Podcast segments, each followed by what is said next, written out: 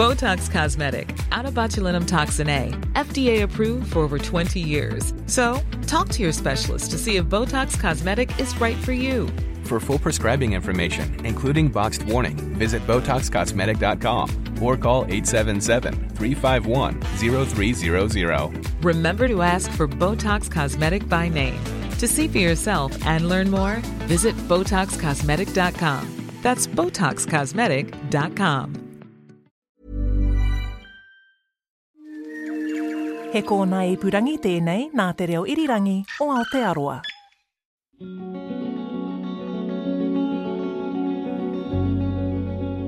I was kept in the dark a lot about her situation. My nan was, she never really spoke about it around us. There's little things that I remember, but not special things, you know, no real memories. Shannel Yorke was only three years old when her mother Judith disappeared 25 years ago on Wednesday, October 21st, 1992. Her mother dropped her off at her parents' house in Te Puke before heading out for some drinks with friends that night. Judith, also known as Judy, was 25 years old at the time. She was last seen at a party at an orchard shed in Matapihi in the early hours of the morning. The family were immediately worried when she didn't call the next day. They went looking for her.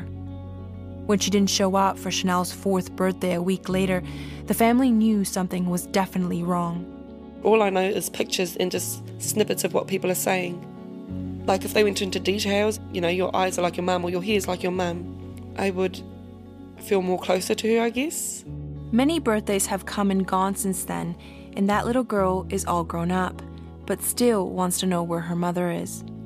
I'm Paloma Migone, and this is the second episode of The Lost, a podcast looking into some of the country's missing persons cases and talking to the families about the void left behind. this is Judy and Shannel's story. Can you say hello?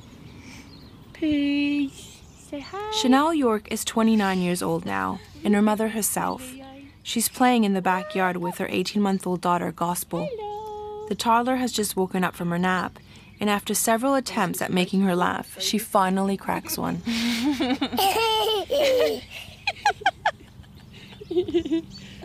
everyone going silly? Shannel, like her mother, was born and raised in Te Puke. I first contacted Shannel several months ago. She was immediately interested in talking to me about Judy. But I'm not gonna lie, right now, I'm surprised I'm here. We first spoke in August. When I rang her again about a month later, things had changed. You see, four weeks before I met Shannel at her home, her fiance, Kyron, Gospel's dad, died. I didn't know, and I accidentally called her on the day she buried him. My heart sank for her as she gave me the details over the phone. It was a motorcycle accident not far from their home. But Shannel was still determined to talk to me about Judy. Now, more than ever, she told me. So I'm here, with Judy's daughter and granddaughter. People ask me why didn't I name Gospel after my mum? I was like, no. If I had a son, his name was going to be Jude, but not a girl. I'm not saying there's something wrong with that name, but I, I've noticed, like my grandfather, his sister's name was Judith or Judy. She passed away young, and then my mum passed away young. So I don't know if there's a connection, but that was just my thought. Maybe I overthought it, but you know, Why did you choose gospel in the end? because it means good news, and she was my good news. After Judy went missing, Shannel was raised by her grandparents, Willie and Jane, or Koro and Nan as she calls them.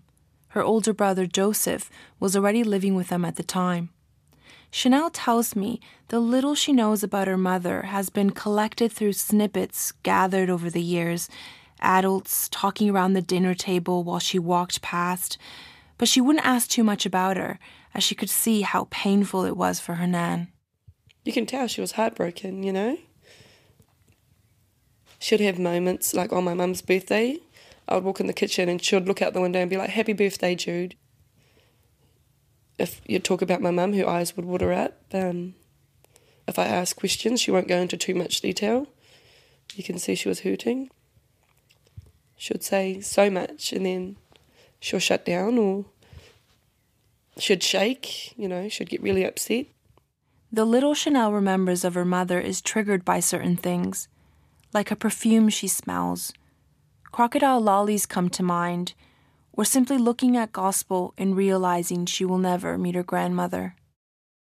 There's some of Judy and Shannel too. She'll say something, and a family friend or relative will point out her mother's mannerisms in her. If I'd do something, they'd be like, oh, you know, that's just like what your mum used to do, or yeah. Or even my mum's friends, when we'd meet, meet up with them, they'd see resemblances and just things that I do that remind them of them. I don't know what they are. Apparently, I look very similar to her. Um, I think I'm a lot bigger than her, though. She was a really dainty little woman. I feel bad because can't really feel anything about it. What do you mean when you don't you don't feel anything? You mean like you don't feel sad about it? Well, it's not that I don't feel sad. I just don't. I've just accepted it, I guess. Shannel says it's a lack of knowledge that has made it difficult to have an emotional connection with her mother. For her, calling Judy mum feels a bit weird. Just before her nan died of lung cancer, she gave Shannel some of Judy's things. It was mostly clothes, and Shannel donated them to a local op shop. She kept a little mirror, but it broke. There are no photos of Judy at Shannel's house. They're at her grandparents' house, but she tells me most are out of focus. Shannel does have one photo of her mother, but it's on her phone. It's one of Judy in a black and dark gray blouse and skirt. It looks like her hair is tied up and she has large golden earrings. But it's just an outline, a mere snapshot of a young woman who went out one night and never came home to her little girl. So, who was Judy Yorke? How did she come to be amongst the lost? Shannel introduces me to her Aunt Tita, Judy's younger sister, so I can learn more about her mother. I meet Tita near some rugby fields in Tauranga, where Tita's son has been playing touch. Oh, she had a kind heart. I think her um, daughter would have really loved her. She was clean, really spotless in the house. And Shani is the same, but I think her mother was worse than she. She's clean, but her mother was really like fussy, really fussy. Did you guys get into a fights at all? Yep, we used to fight a lot. If I say we didn't, I'll be lying. Fist. But we were close, really close. Tita smiles when she thinks of Judy. Certain songs remind her of her sister. She loved Bob Marley. Any particular song? All of them, she tells me. But Tita also says Judy hung out with a different crowd. She had a different side to her, a side the family didn't know about. You know, says Tita, like they said in the news. My guess is that she's referring to Judy working as a prostitute. Judy was close to her family. She would call her mum and sister every day. On the morning of October 21st, 1992, the day she was last seen, she rang Tira. She was planning a night out. Her long term partner, Andrew, was in jail during this time. Judy had organized for her parents to look after Shannel. They lived just around the corner of her brick house in Te Puke. She got into a top and black jeans. She came up to mum's and dad's. Actually, we all went up there. It was um, my younger sister's birthday, and she brought cakes in it, and we're all out on the step. And our families do all have a sit down and catch up, talking. And then she said she was off. Despite her young age, Shannel also remembers that evening. It was cold and dark, she says. My nan had those woolen itchy blankets. They're really irritating, they're ugly. And she wrapped me in it and we said goodbye to my mum and she left. Later that evening, Tita had a feeling something was wrong. She woke up in the middle of the night thinking of her sister. I remember waking up and it was raining really hard, and I said to my uh, partner, "Oh, what do you want? Think there's something wrong with my sister?" And he goes to me, "Oh, go back to sleep. She's all right." And I said, "No, I'm sure there's something wrong with her. I don't know. I just had this funny feeling." It's hard to say whether three year old Shannel also had a feeling something had happened to Judy, but the next morning, all she wanted was her mum. I just remember crying, screaming at the phone, asking my nan to ring my mum. And my nan was like, No, she's not here.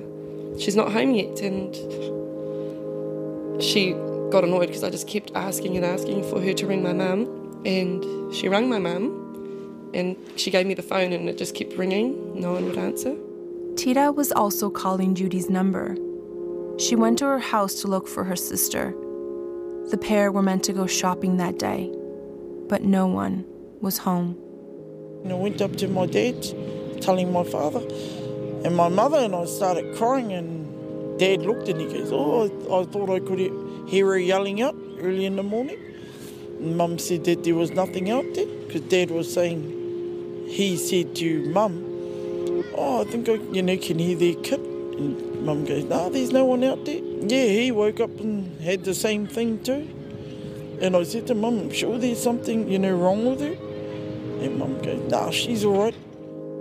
Her mother did become more worried when Judy didn't ring that morning. She always rang her mother. Tita went back to her sister's house the next day with her father Willie and young Shannel. The little girl was pushed through a window to get inside. On the floor, she found Judy's keys. The house was a mess. This was not like Judy. It was Shannel's birthday a week later.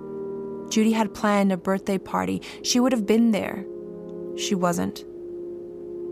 Tita was sure something was wrong. Something had happened to her sister.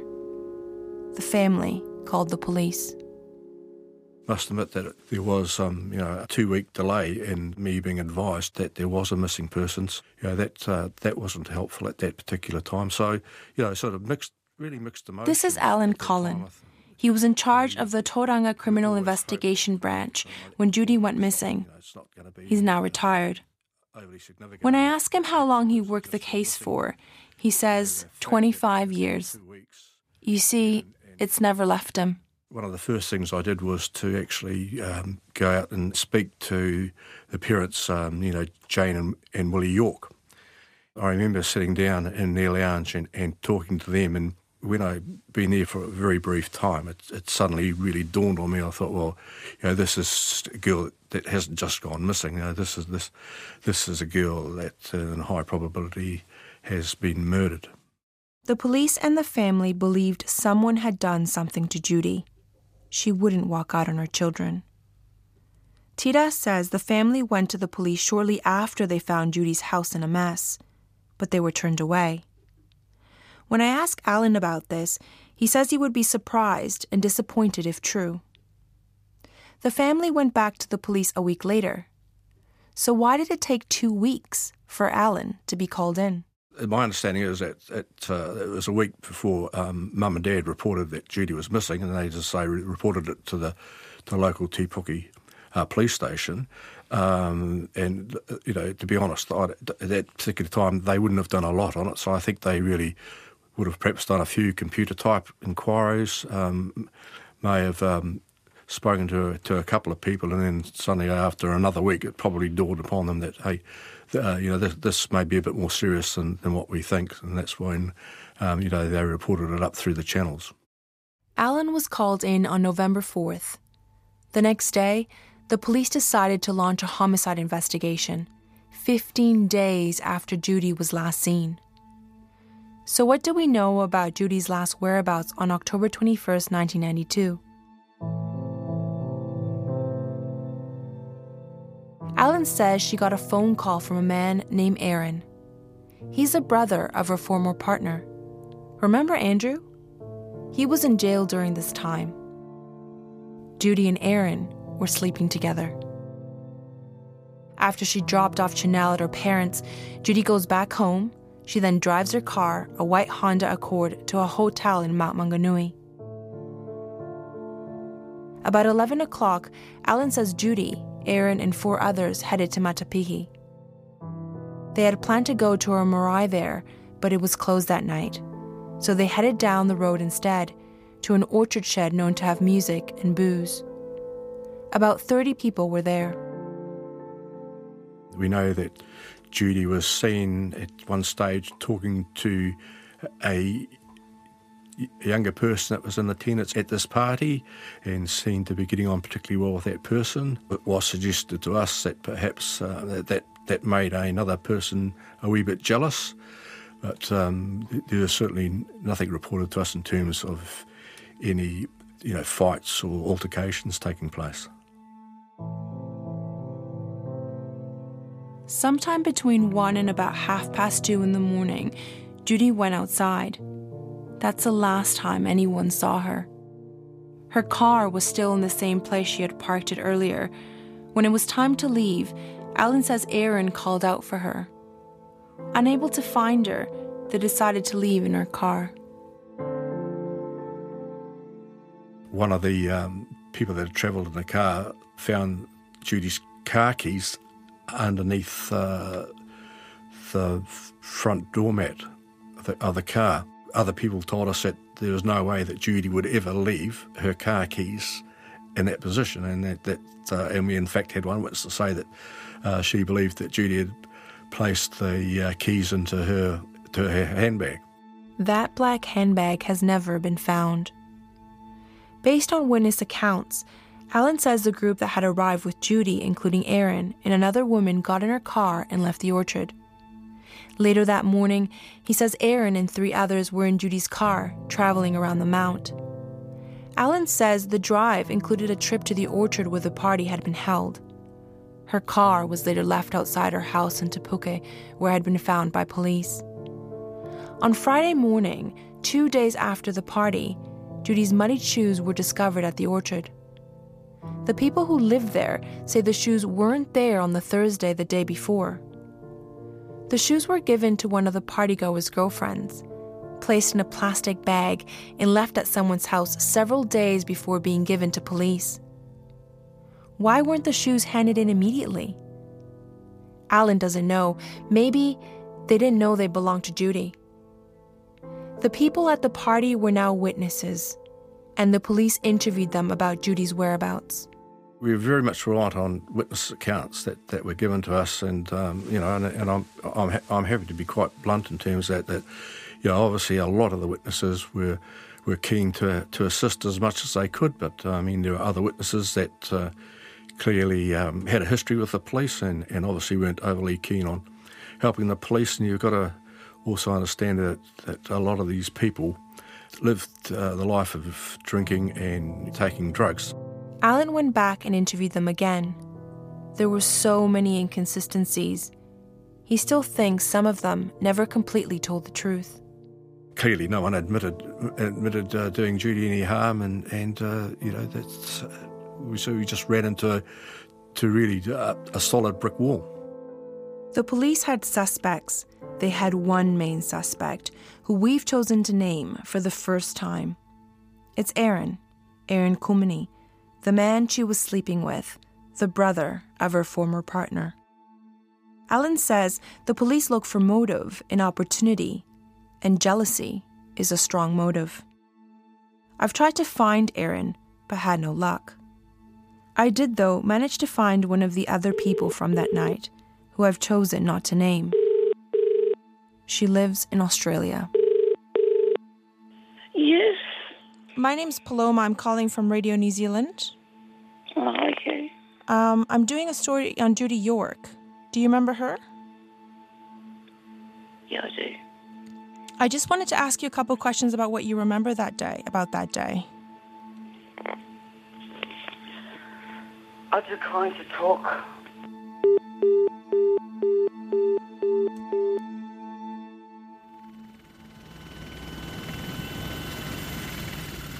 The police searched the Matapihi Peninsula.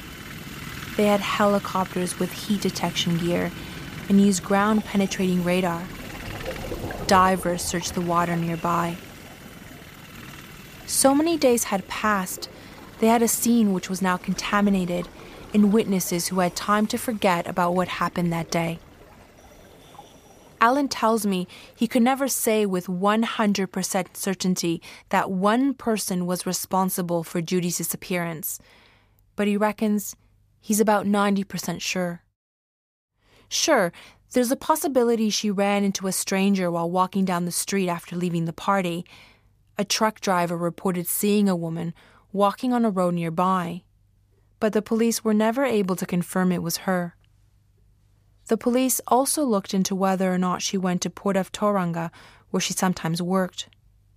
That didn't provide any leads. Could she have left the country? She had no passport and police ruled out the possibility of her getting on a ship. Judy's car was also forensically tested. The police tracked down other partygoers' cars, but again, no clues. Her shoes were examined.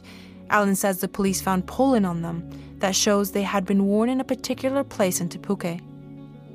Nothing came out of that. Days turned to weeks. Weeks turned to years, and 25 years later, there is still little to go on. Except the people at the party and their stories. You probably can't say this when you're when you're serving cop, but um, I'd like the person responsible to be bloody hung, drawn, and quartered. And I'll be honest about that. I mean, I'm not one of these trendy people that have a lot of compassion towards criminals, but uh, as I've got older, there's still that real urgency and that need for me to, to, to find Judy and, and, and to take her home. I mean, I, yeah, the offender or offenders uh, have become secondary to me. So, why is it that she's made such an impact on you? Do you think? Well, mum and dad, Judy had had a, had a, a pretty tough life, and you know, and you know, she was she was a, uh, a, a, a, prostitute as well. You know, that, but that that that shouldn't detract from what from what people actually achieve and actually do. And and I just knew that, hey, this girl with all her struggles in life, you know, she was a bloody good mother, and you know, someone has taken her away from her children and, and from her her mum and dad. To me, um, you know, I failed the family. There's, there's no easy way to put it. You know that I, I failed uh, Jane and Willie Yorke and Tura and, and Shannel and, and, Joseph by not actually you know finding their mum and, and bringing her back home. Actually, I, I have come out here once as a little kid with my grandparents. Like, like I said, they didn't talk. Shannel tells me her family continued to search for Judy for years. At a young age, she didn't really understand what was happening, but she would go along sometimes. She remembers going back to the orchard in Matapihi as a young girl. So the orchard is up around here, well, well, it was. The orchard has changed since the day Judy went missing. Well, it's not an orchard anymore. The shed has since gone too. It's a patch of bare land with overgrown weeds. So when you came here with your grandparents, mm-hmm. you didn't know what was going on. They didn't tell you anything about. No. So they'd go and talk, and I'd just linger around and play around in the background, not really pay attention to what what's going on with them.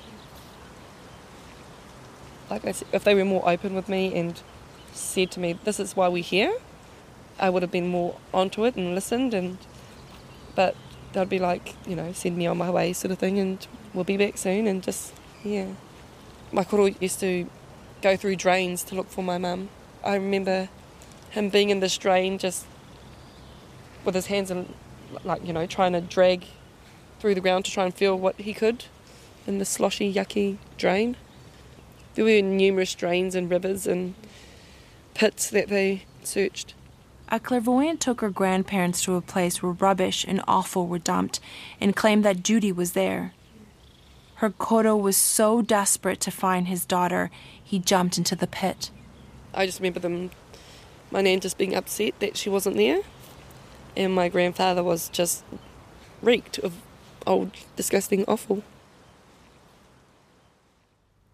The family believes Judy's body was dumped in the Kaituna River. A tank top was found in the river once. The family thought it could have been hers. The police don't think so. It's not far from where Shannel lives in Te Puke. She would hang out at the river with her fiance Kyron before he died and swim with family and friends. Kyron died on a bridge not far from their home. There are flowers there for him now, A van apparently crossed the line and clipped his bike, sending Kyron flying onto the road. We don't know for sure. Shannel grew up without having a mother. Her daughter, Gospel, will now grow up without having a father. But she plans to do things a bit differently. I want to keep his memory alive. I want her to know that her dad was this great guy. I want her to feel that connection with her dad. I'm going to do my best for her to remember her dad for what he was, not keep her sheltered and keep it quiet. And because I think I'm protecting her, I want her to know her dad because of my experience. Shannel is still grieving. I ask her why she is still keen to speak to me. Maybe this time it will make a difference, she says. Judy's daughter's voice, I guess, might be different than hearing the same voices all the time, listening to the same stories from the people that actually knew her. So maybe they might feel bad, or hearing the daughter's voice might be different, and they might it might touch them in a different way because they have children or grandchildren, and they might step up and say something. Maybe, you know. Well, that's the hope. They may step up. They are the people who were at the party. Someone out there knows what happened to Judy Yorke, and there's more than one person that knows. And really, all, all it requires is someone to come forward with you know just the, the slightest bit of information. And, and I don't know whether it's entirely appropriate, but um, you know I've always said that I'd I'd be willing to meet anyone, any time of the day or night, if they were happy to to show me where, where Judy is is now resting, and I, I I would be happy to keep all that information confidential. And of course, I think if you know someone wanted to. Um, you know, come forward and, and something like that. I mean, there's always the opportunity to negotiate with police in terms of immunities. Uh, the, the police are always happy to approach the Solicitor General in, in circumstances like this. Alan Collins still has a keen interest in solving Judy's case. He was only on it for the first six months. The police officer looking after it now is John Wilson. He spent two months studying the investigation earlier this year going through 10 boxes full of files. John tells me the most significant piece of evidence is Judy's shoes. With the passage of time and the improvement of technology, he thinks police could look at getting them tested again. In terms of the uh, people and the, at the party, when's the last time police interviewed? Oh, that would have been that would have been back in the during the investigation in in '92. There was a, a few of them. We know where they are now, and a few of them have been spoken to about various things that have come up over the years, but we haven't gone back to those people and re-interviewed them. Um, some of them, I just stress, some of the people got interviewed up to six or seven times. So it was, um, you know, it was, it was done pretty thoroughly. The case was looked at in 2008 and 2013. Why didn't the police go back to them then? I don't think there's anything to be anything to be gained by that. They've told us at the time what they wanted to tell us. You know, they need to reach a milestone where they decide if they've got something that's on their mind that they know that's going to help us, that they need to come forward. And maybe me sitting here talking to you will be enough to prompt that. That's my hope. Shannel does think it's worth going back to the witnesses now. Call them back up and re interview them, she says. Shannel doesn't know who they are, except that one of them is Andrew's brother. She has never had much to do with him. I ask her what's more important to her finding her mother or justice? I don't want to hold a grudge because it only ends up hurting myself. You know, overthinking and getting angry over someone that murdered my mum. I'd just rather have her put to rest. Yeah. Does she feel cheated? I don't feel cheated. I understand what you're saying because I've talked about that with my partner, oh, Kyron, before he passed away. Um, like, you know, that sucks that my mum didn't get that connection with me, but it's okay. You know, it's okay, it happens. Yeah, see, I sound very heartless. It sounds really bad that I don't miss my own mum, but like, I am sad, don't get me wrong. Like, for other people, when they say it to me, they're sad for me. And I'm like, but I'm not sad for me. I'm, I've got a good life you know, and that's just the way it is. Like every day we lose people that we love, and we just have to accept it and move on. The morning after Kyron passed away, I was still in Australia trying to get back to New Zealand, and his dad was like, "This world is, has ripped you off," and I was like, "No, it hasn't." And they were like, "They took it, you know, took your mum, your your nan, and now your husband to be," and I'm like, "It's okay. It's just the way it is, you know." Yeah.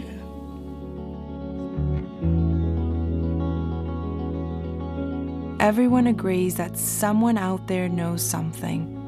Someone knows what happened to Judy. Someone knows where she is.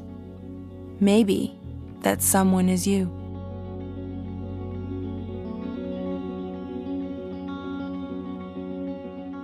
This podcast has been created and hosted by me, Paloma Migone. Technical production by Phil Benge. The executive producer is Tim Watkin. You can see video and photos by Rebecca Parsons King at rnz.co.nz, which drill into some of the issues raised in this podcast. If you want to hear more, subscribe to The Lost on iTunes, Spotify, our website, or wherever you get your podcasts. Of course, please don't forget to rate and review us so others can find this series. Thank you for listening. If you're interested in other real life podcasts from RNZ, try Eyewitness, which gives you a take on moments in history from those who were there when it happened. And next week, we look at the story of Jim Donnelly, a father of two who went to work at the Glenbrook Steel Mill in Auckland and was never seen again.